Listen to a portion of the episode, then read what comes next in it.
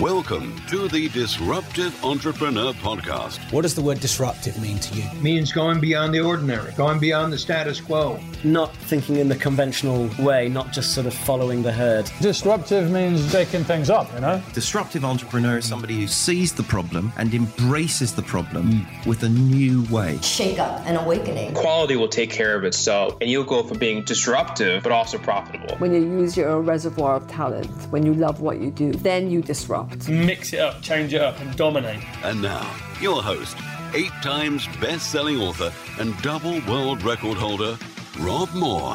Hello, and welcome back to the Disruptive Entrepreneur Podcast. It is an absolute pleasure to introduce today's guest, heavyweight billionaire and investor, Stephen Lansdown. So, Steve Lansdown is the co founder of Hargreaves and Lansdown, which is without a doubt one of the behemoths in the financial services industry, not just in the UK, but in the world. And there is a great story behind this business. So Steve uh, teamed up with his uh, business partner Peter Hargreaves, and Steve was just an accountant. He wanted to start and scale and grow his own business. He wanted to do his own thing. So he teamed up with his business partner, and they started from the bedroom, and they grew and scaled their business to the billionaire boardroom, and founded one of the largest FTSE 100 companies in UK existence. It really is inspirational stuff, and Steve reveals all in this interview. There is so much great uh, business advice from the mind and the mindset of a real behemoth, a billionaire, someone with decades of experience investing, and obviously going through the times that we're going through. People like Steve, their knowledge is absolutely invaluable. But Steve also talks about the other things outside of business. He talked about why he bought Bristol FC, and he talks about um, some of the finer things in life he's indulged in, like buying a yacht. Really funny story. So if you want to watch the video to this interview along with all our other interviews, head over to YouTube, search for Rob Moore, and subscribe. So let's just get straight into the interview with heavyweight billionaire Stephen Lansdown. But remember, if you don't risk anything, you risk everything. Hi, it's Rob Moore here, and welcome to the Disruptive Entrepreneur live stream. So, it's a real pleasure today to welcome Stephen Lansdown to the Disruptive Entrepreneur. Stephen, thanks a lot for being on the show. It's a pleasure, Rob. So, I've actually been using the Hargreaves Lansdown app for as long as I've been investing, which has probably been oh, 14 years, maybe. Um, Good. And for those people that don't know uh, Stephen, it's Stephen Lansdown who um, co-founded with Peter Hargreaves Hargreaves Lansdown. And I'm going to come to your journey um, in a moment, Stephen. But something I've personally been fascinated by, because entrepreneurs come to me all the time. Hey, Rob, I want to start an app. I, I could get an app built for three grand, and I always think of you and Peter because that Hargreaves Lansdown app is fantastic. It's uh, intuitive. It definitely looks very complicated. And I've always figured there must have been hundreds of millions of pounds and time and resource gone into creating such a good, user friendly, secure um, app. But of course, I now have the man here to ask that question. So, developing that platform and then ultimately that app, did that take a lot of time, money, resources? Could you kind of let us in on that? Well, there's no real secret to it other than it was a, a lot of hard work and it took a lot of time. So, you know, we started in 1981. Myself, that's when we set out as Hargreaves Lansdown. Um, and our, our app was this really, a piece of paper and a pen. Um, and everything that uh, we did over the years was basically looking at how we wanted to um, organize our own portfolios, to be honest. Um, you know, what we needed to, to monitor what was happening in the, in the portfolios, um, the information that we required to make an investment. Uh, and we gradually just applied that to our dealings with our clients and uh, built up the back office uh, to accommodate it. So when anybody asks me the question about how Hargreaves Lansdown, I, I play it down a little bit. It's obviously a huge operation now, but it's really just a good back office system and it looked after the investment as well. And the app has been a, just a, a modern version of what we used to do back in 1981, which is make sure we reconciled everything, make sure we knew what we had for clients, make sure we knew, you know, what recommendations we could make to them and, and, and work for them. So it really was a question of building it up over a period of time and, you know, using the modern uh, technology when it came about. Because bearing in mind, when we started in 1981, the apps weren't even thought about. Mm. And was it a, a, case like I suppose Apple do with their software updates? Was it a continual update and improvement of the systems? Yeah, I mean, what happened was, I mean, fast forward from 1981 to sort of 1991, and um, the investment markets were, you know, we're going into the privatization, privatization at that time. Um, and we wanted to be stockbrokers. Um, and to cut a long story short, we ended up forming our own stockbrokers and looking for a stockbroking program. And we discovered a, a small firm in Dublin called Broker Focus, um, who were doing some work for Barclays stockbrokers at the time. Um, and uh, we wrote on the back of that for our, our program, our dealing program. Um, and again, as things would happen, the, the, the company got into trouble. Um, and we ended up acquiring it and acquiring our source codes and started developing in house from that moment forward.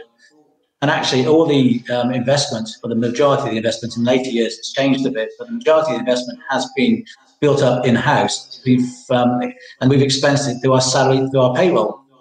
So I can't give you a figure how much it costs because it's all built into the uh, uh, P&L account of Hargreaves Lansdown over a period of time. So it's, it's now some of it's been capitalised. So if I looked at the balance sheet, I could find it for you. But the reality was that every year we decided what we needed to do and got it developed, made for it as we went. Because both Peter and I have been of, the ilk where we don't like that. So the company has been built up on organic growth and no debt. Uh, so we pay as we go. Okay, thank you. Um, sorry, I've just had an idea for another question here, so we'll come back to that.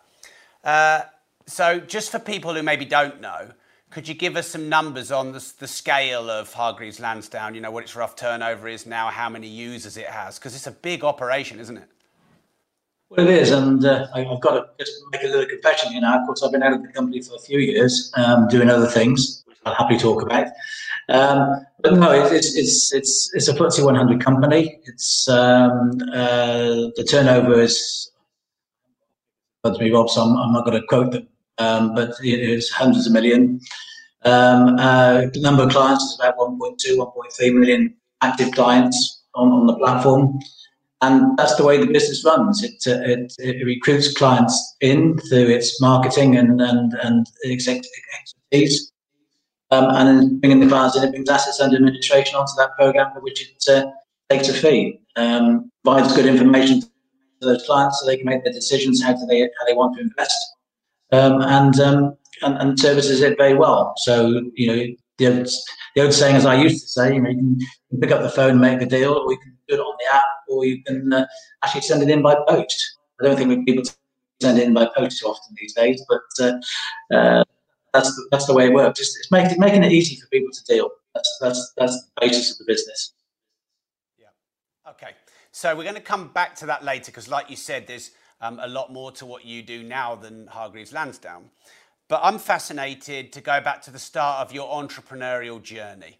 My listeners love an entrepreneurial journey and story. Um, you said you started in 81. I was two then, so I'm going to take some notes here. Um, but take us back to the start of your entrepreneurial journey, even before Hargreaves Lansdown, and just take us with you and tell us sort of where it all started and how it grew, if you don't mind. No, not at all. No, I mean, I, let me take you back to when I was 16, which is even longer ago than that, um, uh, because I didn't know what I wanted to do as a career. Um, and we used to have uh, careers conferences at the Thornbury Grammar School where I went to school. And I knew that if I didn't have an idea of what I wanted to do, I'd be directed towards the police force or to the army or something which I just wasn't interested in. And uh, so I asked one of my uncles, who was a school teacher, and he said, "Well, he said, well, what are you good at?" And I said, "Well, I'm okay at maths." He said, "Well, you could be there's accountancy." And I said, "Well, that do." And off I went, and I, I, I eventually qualified as a chartered accountant. And it's probably one of the best moves I've made. The qualification um, opens doors for you, um, but it also gives you a good experience. So in 1979, I saw an, ad, an advertisement in, in, in Accountancy Age for uh, at, at young accountants, um, and uh, both Peter and I applied for the position, um, and we got in there, uh, and it was for to go into the investment broking market. Uh, it didn't work, uh, but we learned a lot over 18 months, and we ended up setting up in Peter's front bedroom, as the story goes, uh, which is in a, a Mews cottage in Clifton in Bristol, um, and we scurried around and used used what savings we had to buy some dictation equipment so we could write uh, dictate reports and uh, letters and so on. Uh, we took our secretary on a part-time basis from the, uh, business um, to come in and work for us. And we set up with a couple of telephones, and a telephone line, some dictation equipment, and a, and a, a beat-up old typewriter for her, for, for secretary to do the letters on. Um, and then we, we, we, we started going out to accountants and solicitors from there and we worked on the basis that one of us would be in the office all the time. Uh, so one of us would go out on odd days, and the other would go out on even days, and we'd canvass for business. And the reason we wanted to be in the office is if anybody called, whether it's a client, and as time went on, it was uh, maybe a journalist or something, there was always somebody there. There's always a Hargreaves or a Lansdown to talk to. And, uh, and it was just we, we started from there. We had we had we carried on doing what we we're doing, which was advising uh, clients of accountants and solicitors. Peter was very keen on going direct to clients and, and using newspaper advertising at the time. You've got to remember we're talking 1981, Pre-Financial Services Act, um, and, and, and, so it was it was a lot easier to get on do things then. Um, but uh, yeah, we, we, that's what we do. And, and, the, and the best story I can give you is not long after we started, it was the uh, the royal wedding of uh, Charles and Diana at the time. That's how far we are going back. Um, and we sat in his front little square front garden, stuffing envelopes, sending out uh, investment recommendations to clients to see what uh, what we could get back in. So that's where it all started, and we just built it from there. Really, um, we've had we had some fun, but probably had the funniest moments. You know, utilizing his front bedroom as, as our office and, and developing our business. We moved out of there after about nine months and uh, found a smaller office. Um, took on a couple extra staff. We just kept going uh, year on year, and uh, we had a conversation one day where we said to each other, well, we can either stay as we are because we're doing quite nicely. Um, this is after a couple of years, um, or we can get bigger. And uh, I said to Peter, well, look, I'm too young to think about just staying like a family solicitor. Um, believe it or not, I was young once. And um, uh, I said, you know, I, let's let's get bigger, but really, I want to be the best. And we, that was our sort of uh, motto between ourselves that we, we would grow the business and we would look to be the best in the business. And that's how we continued growing the business after that. We, we, uh, we didn't take any real earnings out of the business for 10 years. We just took enough to, to, to cover uh, our costs and we just paid everything back into the business, which I think as entrepreneurs you have to do. You know, you people think you can you can start up tomorrow and you start making a fortune. It doesn't work that way. You've got to build it up. You do have to invest back into your business, and that's what we kept doing. We, we we, kept investing back into systems, and that's how the focus uh, arrangement came along, and, and the, the basis of what Hargreaves Lansdown has today is its systems. And um, yeah, it was uh, it, it, it, it, was a very magical journey um, some heartaches along the way. 1987 stock market crash being the first. That was a, an experience. You learn by these experiences, and uh, uh, we always found because we weren't we didn't have that exposure that we were never overexposed as a business um, and, and, and uh, would see these as opportunities rather than uh, disasters. Okay, thank you. Uh, so, if you look on Wikipedia, which I always take with a pinch of salt, which is why I like to ask my guests, um, depending on the source, it values your net worth between 1.7 and 2.2 billion. So, we'll come to that in a moment. But going from in a bedroom with a business partner in 1981, did you ever imagine your business and your own net worth would be the size that it is? Was it a focus for yours? Um, yeah, because I mean, that's mind bendingly large numbers. Yeah. I don't think you could ever say that you, you had that vision to get to that size, um, maybe that hope, that dream. Um, I think we went about it in, in my perspective anyway. It was really more a question of we did the right thing at the right times. Uh, we did the right thing by our clients, particularly. Um, and um, we kept our feet well and truly firmly on the ground to make sure that we didn't overextend the business. I mean, we saw a lot of people at that time who came in, made a bit of money very quickly, bought a new car uh, on a high purchase, and so on, and suddenly were you know, a couple of months later out of business. So what we did do though is that we focused on our competition. So you know, I go back to there was a company called Richard Longstaff at that time, and then we had Fidelity come into uh, international come into the marketplace. We set our sights on being on being better and, and, than them in the market. So we looked at our competitors and we looked to get to be better than both phase in football. You know, if you finish above so and so, you're gonna you, are gonna get promoted or you're gonna win the league. Um, and um, so we kept looking at where, uh, and we looked at what they did and found out what they did and, and looked to do it better. Um, and in some cases, not to do what they were doing at all, because you know, as a big company, sometimes the um, the, the, the approach is the wrong way because we were a small growing company, and that gave us an advantage in the marketplace, really. Hi, it's Rob here, interrupting you with something you may not know about me. I was one of the few people on the planet hand selected by Facebook to pilot their new supporter program. It's a very small premium model where you can get exclusive content and advance notice or discount of new products and services. So, this is what I've done for you. Not only can you get best discounts for any training that we might run. Not only do you get notified first of any launches we do, we also do supporter meetups, supporter dinners, supporter WhatsApp groups where you have a, a deeper community. I do supporter only Ask Me Anythings. I do supporter only content and podcasts. We have a community of 2,500 supporters, and I'd love to give you the chance to be one of those. I believe this is the best supporter program in the whole world. Find me a better one, but I don't think you will. So the link is bit.ly forward slash Rob Supporter with a capital R. That's bit.ly forward slash Rob Supporter with a capital R. I believe the gap between free content and paid content is getting bigger and bigger and bigger. There's a lot of free content out there that's maybe not that good. And for just a few dollars a month, you can get the best content on business, on entrepreneurship, on starting up, on scaling up, on sales, on marketing, on the mindset of being an entrepreneur. So go to bit.ly forward slash Rob Supporter with a capital R right now. So, from my research, again, you know, you can correct me, but it looks like you sold some of your shares in Hargreaves Lansdown on three or four occasions over the last decade or so um, until your um, full exit. So, can you talk us about that? Why did you sell shares at different times, and when did you exit, and why did you exit? Well, uh, the the um, my echo there. The, we had a couple of um, uh, occasions when we were looking at how we were going to take the business forward as, as when we were a private company.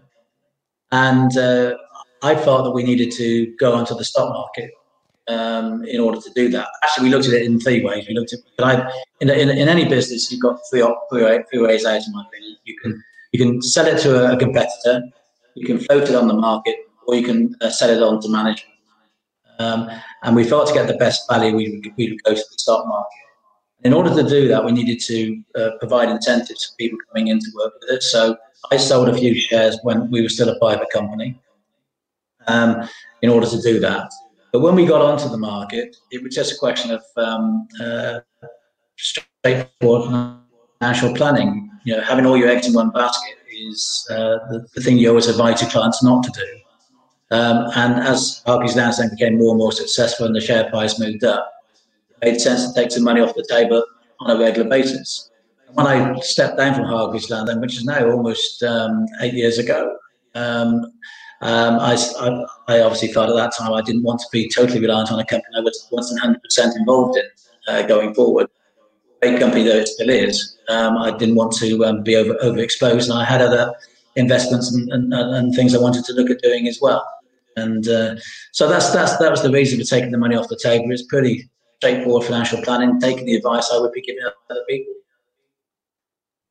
Okay, so let's move on then beyond um, Hargreaves Lansdown and um, your exit and your other investments. I know you're. Um, uh, there's some people watching live actually who um, uh, giving thanks for what you've done for um, Bristol, various clubs. So, yeah, where else have you invested and what do you do now and um, um, your involvements with Bristol? My involvement with Bristol is mainly uh, uh, with the sports clubs, um, Bristol City Football Club and the Bristol Bears Rugby and Bristol Flyers Basketball. And um, back in about 2000, I went across to, I, mean, I got involved with them when, when, I was still involved in Hargreaves Lansdown. And uh, it was a good balance actually because Hargreaves Lansdown was always cash rich. It, it, threw off cash. It was a great business to, uh, to be involved with. Uh, whereas uh, football clubs and so on, all they do is incur debt, um, and and, and uh, you know you're struggling to pay the wages from one week to the next. So it's another experience of life which I hadn't experienced at Hargreaves Lansdown. Um, but uh, what, what, I couldn't ever see a way of getting the clubs into what I would call the big time. Um, yes, you, there's always the chance of getting promotion to the Premier League, but it's long shot for, for most football. So I, I was in Barcelona. I went to the uh, Nou Camp um, there to to look at the, the museum and the trophies and everything else, and realised that Barcelona wasn't just football; it was basketball, it was water polo, it was other sports. I actually thought from, from, from a Bristol perspective, that's what Bristol should be doing. So that's why I formed Bristol Sport um, and incorporated the club's commercial banner because um, it allows the clubs to promote Bristol as a city and the area, and therefore encourages Bristol itself to support the clubs. And that combination seems to work very well over the period. Um, and, you know, we haven't made the Premiership yet as far as Bristol Football Club is concerned. I'm still hopeful. Um, the Bristol Bears are in the Premiership and they've, had a, they've won the first European trophy this year, so that, that's all good there. But basically, the sport is exciting. It's, it's, fantastic for the community. We have a lot of community work in the city. Um, and uh, so we have the Bristol Sport Foundation and the, and the Football uh, City Foundation and the Bears Foundation, all working within the communities, doing the food parcels and things at the moment uh, uh, through COVID and so on. That just gives me so much pride and, and passion. We're putting something back into the city and, and the people that support the football club. So it, it's a it's a it's a win-win situation there But I have to say it does cost an awful lot of money, and that's where a lot of my investment has gone over over the last uh, ten years or so. And how is running sports clubs different from running your more traditional businesses, and, and what has it taught you that maybe running Hargreaves Lansdown didn't? It's far more open. Um, you know, you've got football supporters and uh, and, and media as well. They're, they're looking for every opportunity to put a story. They want everybody wants to know the, the, the latest tidbit of information before anybody else, and, and, now with social media, they want to get it out quicker. Um, so you can't do anything quietly. So you know, as we built Hargreaves Lansdown, particularly before we became a public company, public company, you can make a decision, you can make a long-term decision, and nobody else would really know about it other than you. Um, and then you could you would work towards that. Um, and uh, the rough with the smooth as you go. With with sport, you just can't do that. You're in the limelight every minute of every day, and, and that does you know, it does cloud your judgment sometimes because you it's, it's, an emotional business. Um, but in, in, general terms, the, the, principle is the same. You know, you are looking to generate revenue. You're looking to keep your costs under control. Therefore, you, you want your revenue to rise quickly than your costs, and you need the, the gap go wider in between. Um, and that's where football and, and sport generally finds it difficult because there's too many people in the same marketplace. And so not everybody can be successful. And this football in particular is just uh, is, is in that I won't call it sweet spot, but it's in that spot where people come in for the kudos of it, um, coming because it's um, it's it's a, it's a great opportunity to perhaps um, market your other businesses, um, but it's, it's not a great uh, until you get to the very top. Okay, thank you. So um, I understand you have a CBE. I, do. Thank you. So, yeah, very proud um, moment. Yeah.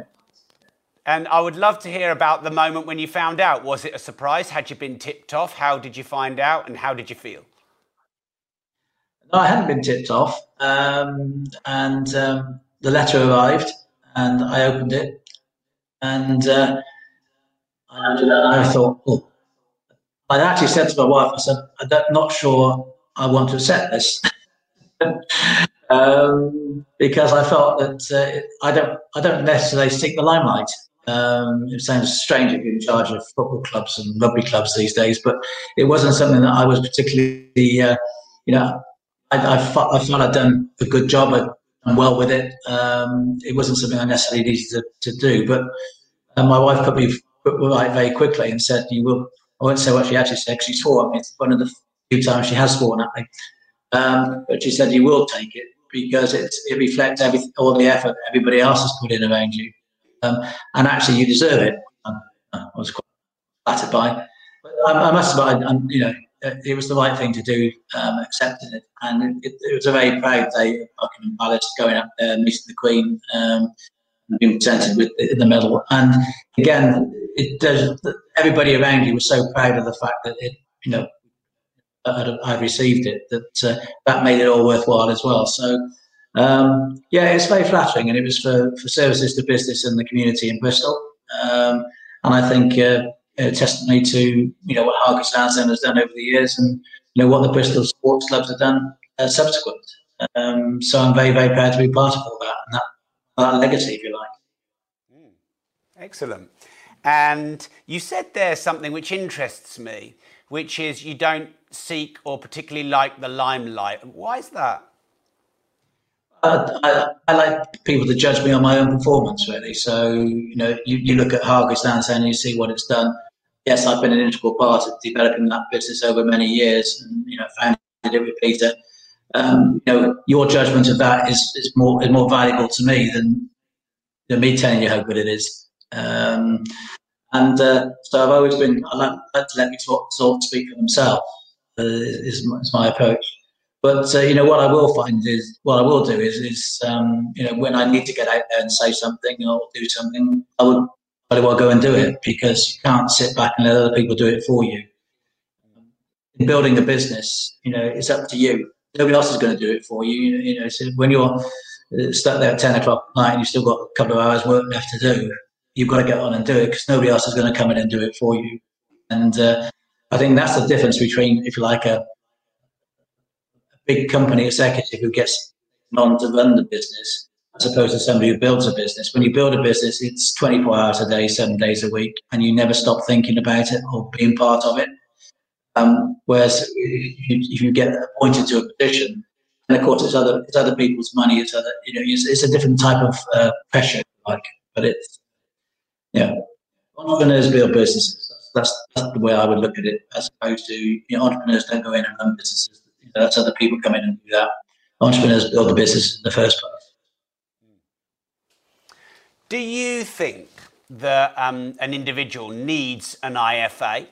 Or do you think that they should take time to understand how to manage their own money and investments? Um, both is the answer because I think uh, an IFA um, this probably will upset a lot of IFAs, is that what they're there to do is handhold um, more than anything else. A lot of IFAs will try and, I mean, they are, they are experts in their field, so I don't want to under, under, undermine their ability. But the, the reality is that most people out there want some guidance. They want to be able to talk to somebody, and that's what that's the vital service that IFA provides. So, um, you know, it, it's, it's important that uh, that service is there. But actually, um, people do, do, owe themselves the um, uh, owe themselves the, the, fact that they should actually know what they're doing. They shouldn't just rely on what the IFA says. Say that, well, that's right, I'll do it, They should understand what they're doing and why they're doing it. Because my experience is that most people fall foul of things when they don't really understand what they're doing. They've been told this is a great idea.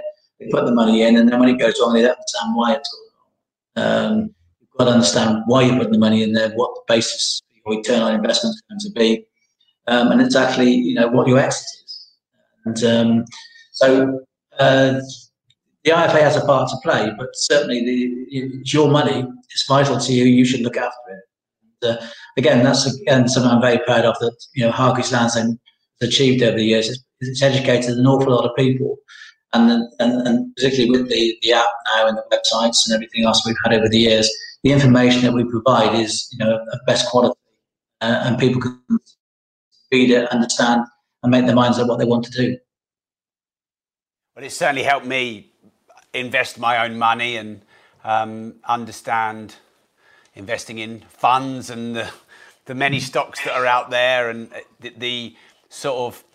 It, I always felt like investing would be really hard and complicated, but it definitely simplified it for me. So I'm, I'm very grateful, and I've been investing in my ISA every year, and um, yeah, it's, it's, a great service. So it's um, it's lovely to talk to you today, Stephen, because I think what you do, uh, what you've done with um, Hargreaves Lansdown is very important. Because I strongly believe people should educate themselves on investing and managing their money, and um, like you said, if, if you don't know what you're doing and you give it to someone else to do, well, how do you know if they're doing the right thing? So, um, so I just want to say thank you for the service you provide since 1981. no, thank you, But It's been a pleasure. right. So now we're going to move on to. I was going to say, you're absolutely right. People should understand what they're investing and why they're investing and learn as much about it as possible you know, educationally in this country, we haven't spent enough time educating the, younger generation about investments. So if the app and, and, and, the information put out there can help them do that, uh, it's, it's, it's got to be a good service. Great. I fully agree. So um, next round then. So we're going to change the tack somewhat. And these are um, uh, listeners or subscriber questions. So I've taken a few. We'll see. I, I might not be able to answer them all. Uh, sorry, ask them all, but we'll see. so this one is from Jeanette Linford, who's one of my clients. She's fantastic. And she's asked, what's the key to longevity in business, both for the business itself and for you as a business leader? Ah, um, I think for, for, for me, it's, uh, I, I mean, if I look back over my history now. It's I, I, I seem to have the ability to just ability. Um, I want to see the job. I want to make sure that uh, I, I, I talk about investment. I, look after my clients was you know, in, in the right way for, the long term. I think in general terms, it's not being it's not being greedy to you know. Everybody's ambitious. I'm not going to say I'm, I have not been ambitious and I didn't have dreams of uh, uh, of, of, of, making lots of money going forward and, and, and developing a very successful business. I think, uh, if you like, my success and uh, Hargreaves Lansdown's success was that we we we we we believed in ourselves um, that we could do the right thing. Um, we, we stuck to our knitting um, all the way through. Uh, we didn't uh, go off at a tangent and start into other things. We stuck to our business, which was advising clients on investments and uh, looking after those investments. We didn't get in, we didn't become a tech company um, by selling our software to somebody else. We didn't uh, uh, um, go off investing into other businesses. We stuck very clearly to what we, we believed in and uh, I guess continue to build that business. And it's patience, it's having that patience to do it. And um, I'm a firm believer if you do things the right way, it will everything will come right eventually. Um, um, I think we did that. We went through some very tricky patches, obviously, with the, what happened in the in the stock markets, um, and uh, you know, we, companies going through a very tricky patch now with the, with, with, with the coronavirus scenario. Having said that, it's, it's probably in a very good position because of the fact that uh, people need, still need to invest and will need to save even more for the future. Um, but the longevity side of it, I think, is is, is, is not to be impatient and, and, and, to be honest, not try and make a quick buck out of it. Um, you know, because you're going to have to invest back into you have to invest time, effort, and money into this. Um, and uh, you know, set your goals. Um, that's important as well. That where you where you want to get to. Um, and uh, but enjoy it suppose the other thing I would say is that you know if, if it's not an enjoyable moment, you know I, I have never regretted any any any decision I made with with the business or any business since. I love getting up in the morning, getting on with work um, and doing things. Do a bit more of my own time as opposed to having to do it at certain times as I did when I was building the business um, these days. But it's, it's it's that principle. You, you go in, you have to, and you have to deal with you know got to deal with the bad stuff as well. Peter used to have this expression which I like actually. He said. Um, you know, you have your, your pile of work to do, and and and the too hard to do which keep slipping down to the bottom. And he said you, you should take that one out first and put it on top and deal with it and get it out of the way. And that is the thing. Don't, don't hide problems, deal with them. And this is a message. Great. So the next one is from Lynn Smith. And she's asked quite a long one, but I think it's a good one. I have the faith that I'll become more financially wealthy. But when I share my desires and dreams, I'm often told I'm crazy or deluded. Has this ever been your experience? Did you ever doubt yourself? And how did you handle it? Um, sounds a bit big headed, so I never doubted myself. I always believed, bearing in mind that when we did start the business, um, my wife was two months off producing our first child. Um, I worked out I had a couple of thousand pounds in the building society at that time. And if it didn't work out, I'd have to go back into accountancy. So um, I, I, believed I wanted. I was I was um, determined to prove that I could make this business work um, and, and and take it forward, which history shows that worked now. Um, uh, sorry, what was the refresh my memory on the, uh, key bit of it? Did you ever doubt yourself, and how did you handle it? Yeah, I think you, you, you there's always issues when you look you're looking what's happening, things outside of your control. I, you know, when you know the the, the, uh, Gulf Wars and, and, take place, but you then look back on history, and that's where financial markets are very good. There's, a lot of uh, data that can guide you, you know, tell you what happened in the past and guide you to the future. Um, it's just again, from our point of view, it was always that we we, we were never in debt to anyone. I, I, keep going back to this. We never we were never beholden to anybody. We didn't. Uh, you know, we, we, we, we had the money there to pay our staff, to, to run our uh, bills, and, and we ran our business very tight, a very tight shoestring, if you like, um, investing back into the business rather than spending on anything uh, superfluous. And um, uh, we didn't, you know, we didn't do company entertaining. Um, uh, we didn't waste money on that. Um, people wasted it on us probably, which was nice. But um, uh, the reason we didn't do that is we didn't need to really, because our clients were in, you know, private individuals. Um, we had a lot of them. Uh, the way the system built up and developed, uh, and you can't look at you, you can't take them all to um, John races. So um, the best thing is is just to provide them with a good service and um, get let them get the best out of what you're doing and, and, and benefit from that. So I think it's really it's keeping control of your costs, um, being prepared to uh, invest, and when you're looking at an opportunity to expand your business, make sure you cost it out very carefully in your mind. Look at what you need to um, get back in you know return on income um, to cover the to cover the cost of doing it and make a make a good profit on it. And that's the one thing I would say in answer to this. There's there's no harm in you know there's nothing wrong in making a profit.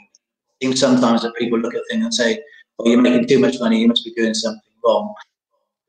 It, the, the, reality is, if you're making money, you're keeping your business going, you're paying your staff, and you're looking after your clients. And that's that's a very important aspect of it. If you're not doing that, you're going to make some bad decisions, and probably your clients are going to suffer. Great, thank you. So this one is from Steve Chamberlain, uh, and I'm going to paraphrase it slightly. Once you'd achieved success, he's put here multi-millionaire status, but let's just imagine a point, Stephen, when, when you know now you're pretty successful. What motivated you to keep going and get bigger and bigger and bigger once you're already pretty successful? I think once you get to that stage, then unless you make a big mistake, um, and I've already alluded to the fact that uh, we stuck to our knitting and we, we, we kept building the business within our um, our, our, our framework was, it was we we knew what we did what we did well, and we carried on doing it. We didn't try to do anything clever alongside that. And I think it just happens. You know, it's a snowball effect. You get to a certain level, and um, and in the Hargreaves Lansdown cases, the more clients you take on, the more assets under administration you, you take on, more fees you do. So uh, I think a lot of people couldn't understand why we, we were successful because you know we took a little bit of a little bit of um, fee on lot of a lot of transactions or, or a lot of a lot of funds. And then that builds up builds up to a, big number, um, and you're seeing that now with the numbers that, the, the, uh, that are there. It, it, it, it's that culture of um, not not being too greedy, but taking a, this, this referred to as salami tactics, a slice here, slice there. Um, so you, you, people focus too much on, on, on, the overall thing, but um, that's what we've found is that uh, you, you, just keep doing the same thing over and over again, and it just snowballs. Um, and if you've got you know, when you if you're looking at any business opportunity, one of the things you've to look at is how scalable it is. Um, and our business being the you know being private investors, um, investment business, you know, asset management is scalable. There's a lot of people out there who have to you know we want to invest money, want to invest it wisely, want, want it done in a simple fashion, um, and, and, we met that need, and, and Hargreaves Lansdown continues to be that need, it's, it, and it just continues to accumulate. Great, thank you. So this one's from Ben Taggart, uh, and uh, I'm going to ask the question. He's got some points, and then I'll probably re-ask it again. What do you think is the biggest factor to the level of success someone can achieve? Is it how much adversity they sustain, how much risk they take, how much work they put in, how consistent they are, or anything else? So I'll say again, what is the biggest factor that you've seen in success? Well, those last two, you know, work, work you've got to work hard. If you don't work hard, you don't get anything out of life. Um, and you've got to be consistent.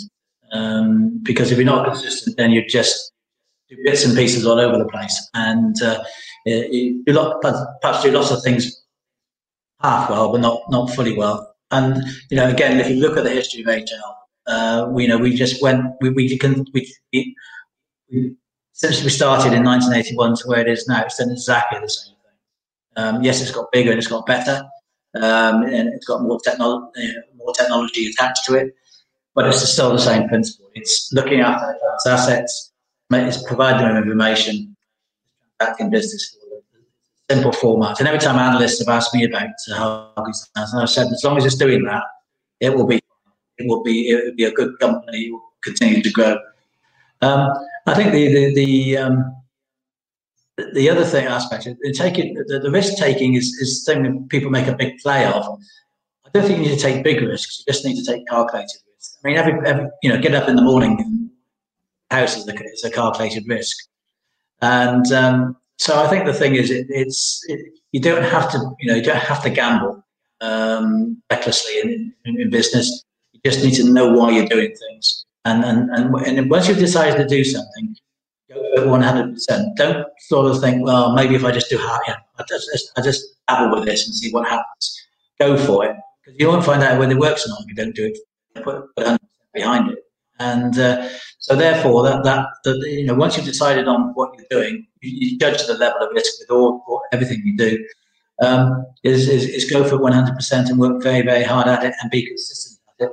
and if it doesn't work, at the end of the world, you then say, okay, you make a decision, draw a line under it, and make another decision, and go with that one. Don't try and do too many things at once.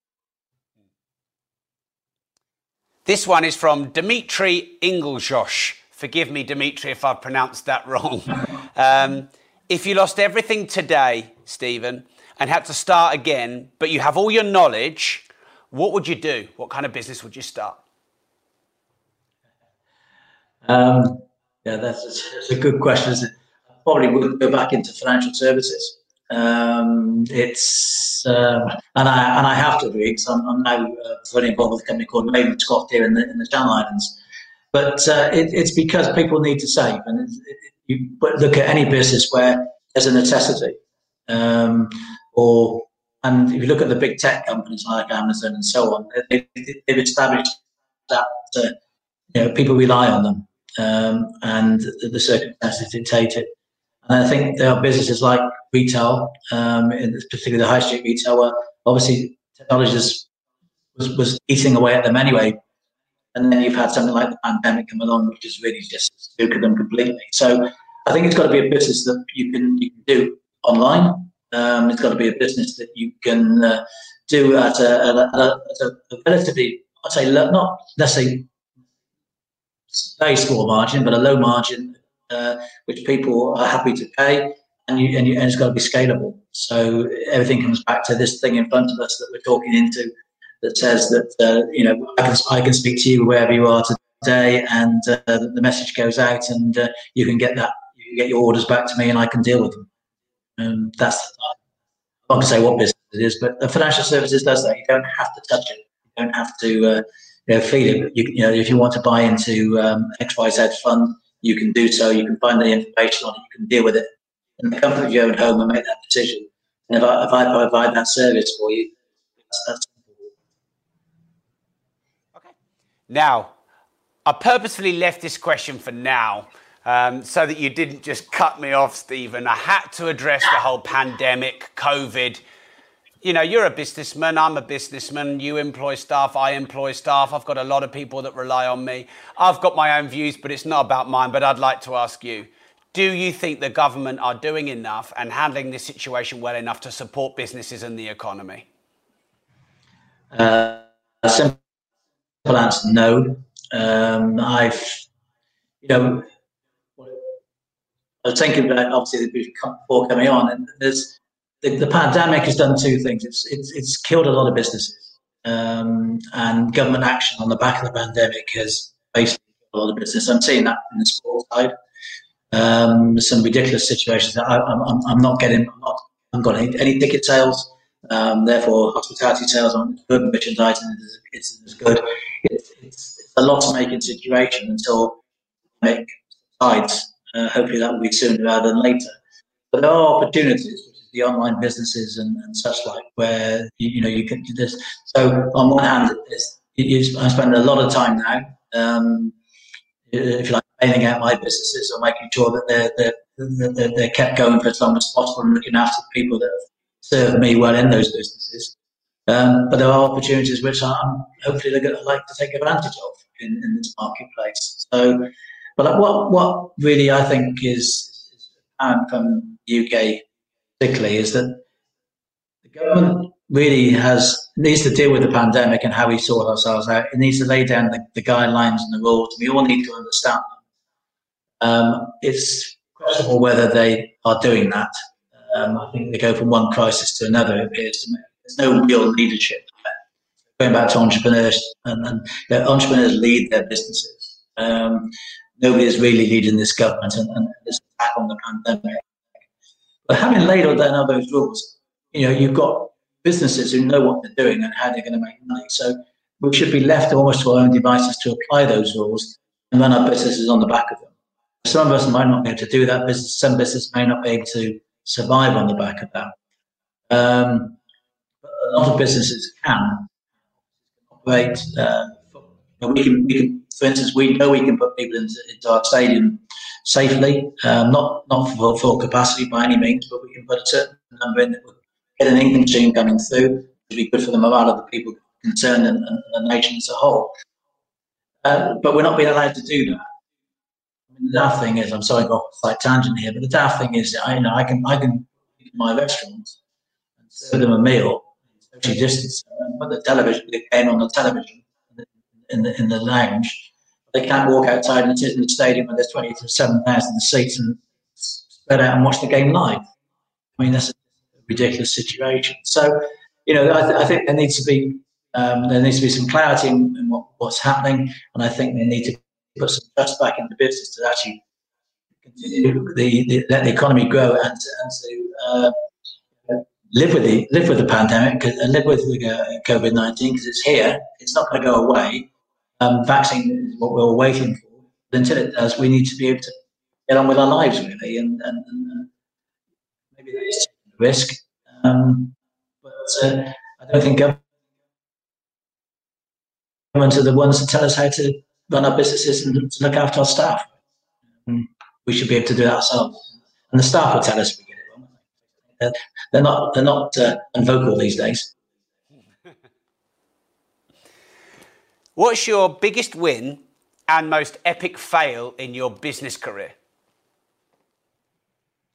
Um, well, obviously, the, the, biggest win was setting up Hargreaves Lansdown in the first place. It took uh, 40 years for it to come to where it is now. It's been a, a fantastic journey, and, and uh, you know, it's created massive wealth for me. And that beyond my expectations, going back to one of your earlier questions, really, I think within that, I think the one of the best windfalls that um, was when we set up Hargreaves Lansdown Stockbrokers, um, because we went to the, um, the, exchange and we set it up, and that was after talking to a number of other brokers out there, trying to do sort of joint ventures with them or relationships with them to, to, provide the services for us or white label the services for us.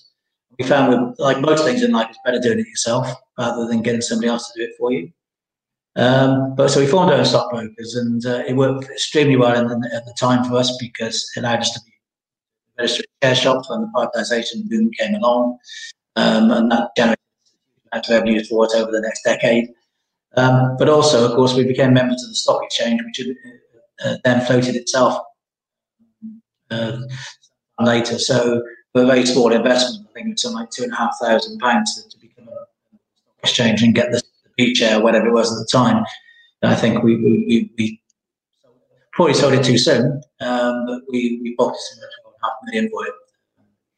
And that was a, a nice little win for in the business, really. But um, that was probably the, you know, we had a lot of successes along the way. Um, we were, it's a marketing driven business, so you, you, are coming out with new ideas and new thoughts to, for, for investors all the time. Some of those were, you know, immensely successful. We did very well in the privatizations, as I said, in the, in the 90s. So um, that, has been very good. The, development of the app, a major success for the business, and exponentially rise over the last know, 10 years or so. So it's uh, that's been really, really good.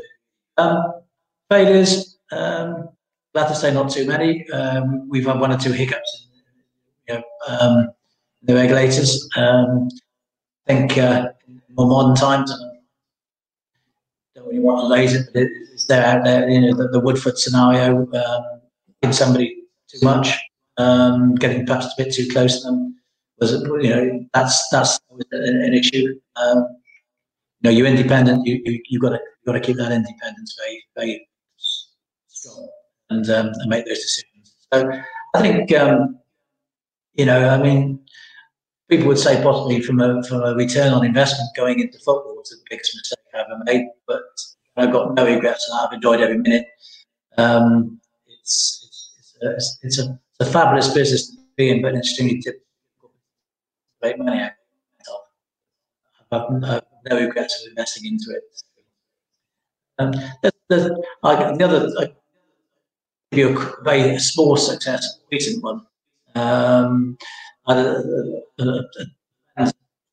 ex-colleague really, Mark Bradshaw, in London, who managed money for me for, for some time, and eventually he basically retired and, and packed it up because wasn't working for him. We had this, this portfolio of very small companies um, that we'd, we'd, we'd had together. Um, so I took my shares out and he took his shares out, and uh, we just I just said to myself, well, I just I just run with them and see what happens. And one of those um, companies was called Novacyt, always called Novasight, um, uh, which was doing absolutely nothing until COVID nineteen, right? Because it makes the test kits for Novasight. Wow. Uh, so it's gone. It, it's shot out of capitalization, as I can tell you. But the thing with investment is it's a, it's a, it is a long term business they say long-term investments is a short-term one gone wrong. Sometimes that's the case. Um, either cut your loss and get out and do something else, or you, you sit with it and, and, and, uh, monitor it in the moment. One of those where I waited for the moment and it's come good. So I'm quite pleased with it. Excellent. So now we're going to move into the quicker fire round, Stephen. Um, and we've introduced this new round, which is going down quite well. And if you don't like it, well, you can just blame this new round. But it's the cheeky round. Um, and then we're going to move into the final quick fire. So, um, first one is what's the most expensive or opulent item that you've ever bought? Oh, I have, well, I do have a private jet. So, um, I, I, spend quite a lot of time in Africa. Um, I've got a couple of investments in lodges and, and, and the conservation areas down there, which I'm a, uh, uh, passionate about. So uh, yeah, that's that's my most expensive uh, luxury. Great. And do you have any guilty pleasures that you don't normally tell people, and maybe they're a bit embarrassing, but would like you to tell us now? Confess all, eh? Um, uh, I, can't, I can't really think of them really. I mean, I, I, uh, I wouldn't call it a something I want to highlight, like a drop of whiskey from time to time. I do enjoy champagne, so yeah. But uh, no, I don't have any sort of uh, indulgences that uh, I, I, keep to myself and don't tell anybody else about. I'm afraid I'm a bit, bit boring that way. Well, that's probably good. um, so when you do research, Wikipedia, etc., has your net worth between 1.7 billion and 2 billion. Is that accurate? Well, Hargreaves valued more like uh, six or seven billion at the moment. So depending on what the price is doing. Um, so uh, that's probably that sounds like old information to me. So again, if you're doing research, make sure you get the most up to date information you possibly can. Even um, and, and, actually go and ask, you know, go to the horse's mouth and ask the question. get, get, the information. Yeah, exactly. Exactly why I'm asking here. Um, what I've found when you research net worths of companies and individuals, they're nearly always wrong. So I like to ask, uh, you know, from the horse's mouth. So, okay, thank you. What's the best advice and worst advice you can remember ever receiving? Um, on the spot there. Sorry, I can't give you a quick fire answer. Um, I think the, the, the best advice is, is always to, well, I've, I don't know where it came from, but it's just been accumulated over the years, which is understand everything you're doing and why you're doing it. And probably the worst advice is when I didn't didn't follow that advice in a, in a particular investment and lost a lot. Um, and uh, it was something I, you know, I keep kicking myself now. It's years ago it happened, but I didn't take the, I didn't follow my own thoughts, and uh, probably influenced the fact that a, friend of mine was recommending it, and I thought I'd help him out. So don't ever do that. The answer to this that, that question. Make sure that uh, you understand the investment and why you're doing it, and uh, do it for the right reason, not just to help somebody out. Is there anything that you strongly believe is wrong with the world that you'd like to change? Um, yeah, I think there's two things. I think one of on a personal level, I think uh, there's, there's there's too much um, uh, focus on wealth and celebrity status. Um, it, it, it's um, I, I, feel that you know people are stuff in this bracket, of course, that, that, that have earned their wealth um, should be appreciated and respected, and advice taken from them. I think uh, people often, once you get to a certain point, they want to knock you and, and, bring you back down, and don't want to to on board. I mean, I think this podcast, for instance, is a great thing in a sense. It's given me the opportunity to, answer questions and talk, and it's great that you're taking the time to do so. Um, uh, I, I, the other thing I, I, feel is that we, you know, there is a, you know, there's a great inequality across the world, um, which is probably a little bit contrary to what I've just said. Um, but it, but it, the fact is that we all, I think most people, the most people I've met that have been successful in business and everything else, do an awful lot to pay back into the communities and, and, and uh, around the world as well, in, into into needy areas and that should be more appreciated. And all I would think, all I'd like to see is more joined up thinking. Because every time I look at something, say, particularly in Africa, as I mentioned earlier, I do a lot there. There's a lot of people doing good things in Africa. They're all doing it in little bits and pieces, and there's no sort of concerted effort.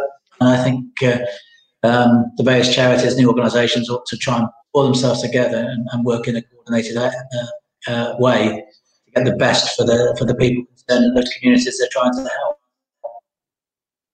Okay. If there was one person on this planet alive today that you would absolutely stop everything to watch and listen to, um, imagine that I got them on my podcast and you're like, oh, that's my favorite person ever. Um, sorry, my wife. Sorry, my children. I'm listening to this. Who would it be? um, well, I hear him a lot, of course, because he's very popular. And David Attenborough is the person I would advise in that regard. I mean, what he's done for conservation and what he's done for the, the just our education in the natural world is, is phenomenal. Um, I have to say that every time I watch one of uh, Life on Earth or whatever, I do tend to fall asleep. but uh, you know, he is a person you, you, know when when he speaks, you listen to, um, and uh, you know, long may that continue um, because he's, he's a voice of reason in, in, in, a, in a quite a muddled world. So um, he, he's the person I'd start for. So um, I think he's a, an amazing person as well, Stephen. Um, he's the person that's uh, given me the nicest decline ever. So normally, you know, obviously we, we reach out to a lot of people, and there's a lot of people we'd love to have on this show that can't do it for their reasons.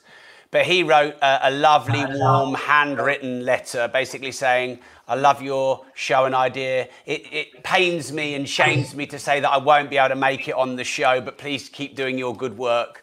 Um, and yeah, so he gave me the best rejection letter I've ever had. We are still trying to get him on the show. And actually, he, he has inspired me to um, try and be more careful. You, you, know, we don't, we've got rid of all disposable plastics in the company. We have the reusable stuff. I'm trying to make sure I, um, so uh, when I have protein drinks and make sure that they're plant based and I'm trying to eat less meat. I'm not, I can't quite go fully vegetarian yet, but um, yeah, I, I, think he is an amazing man. So I'd agree with that. Uh, good. Uh, yeah. Right.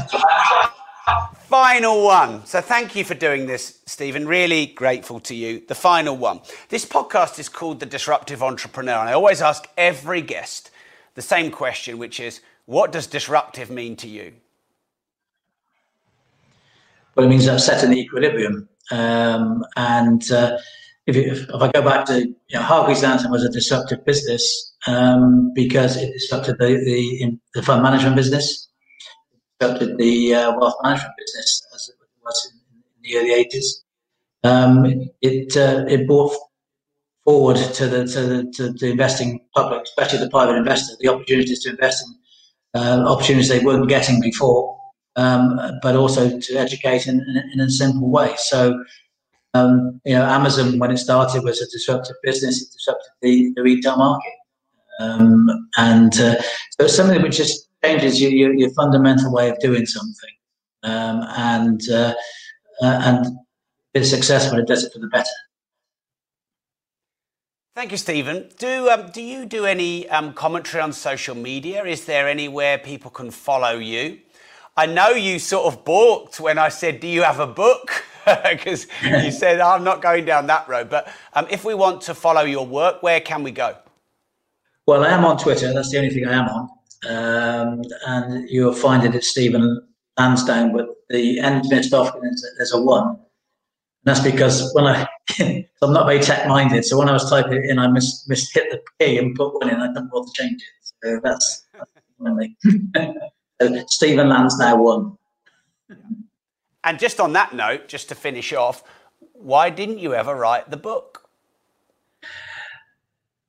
Well, I said earlier that uh, I, I, I, don't seek publicity, and I just never feel that people wanted to would want to read anything about what I did. Really, I've done what I've done. It's there. It's, it's in the record books.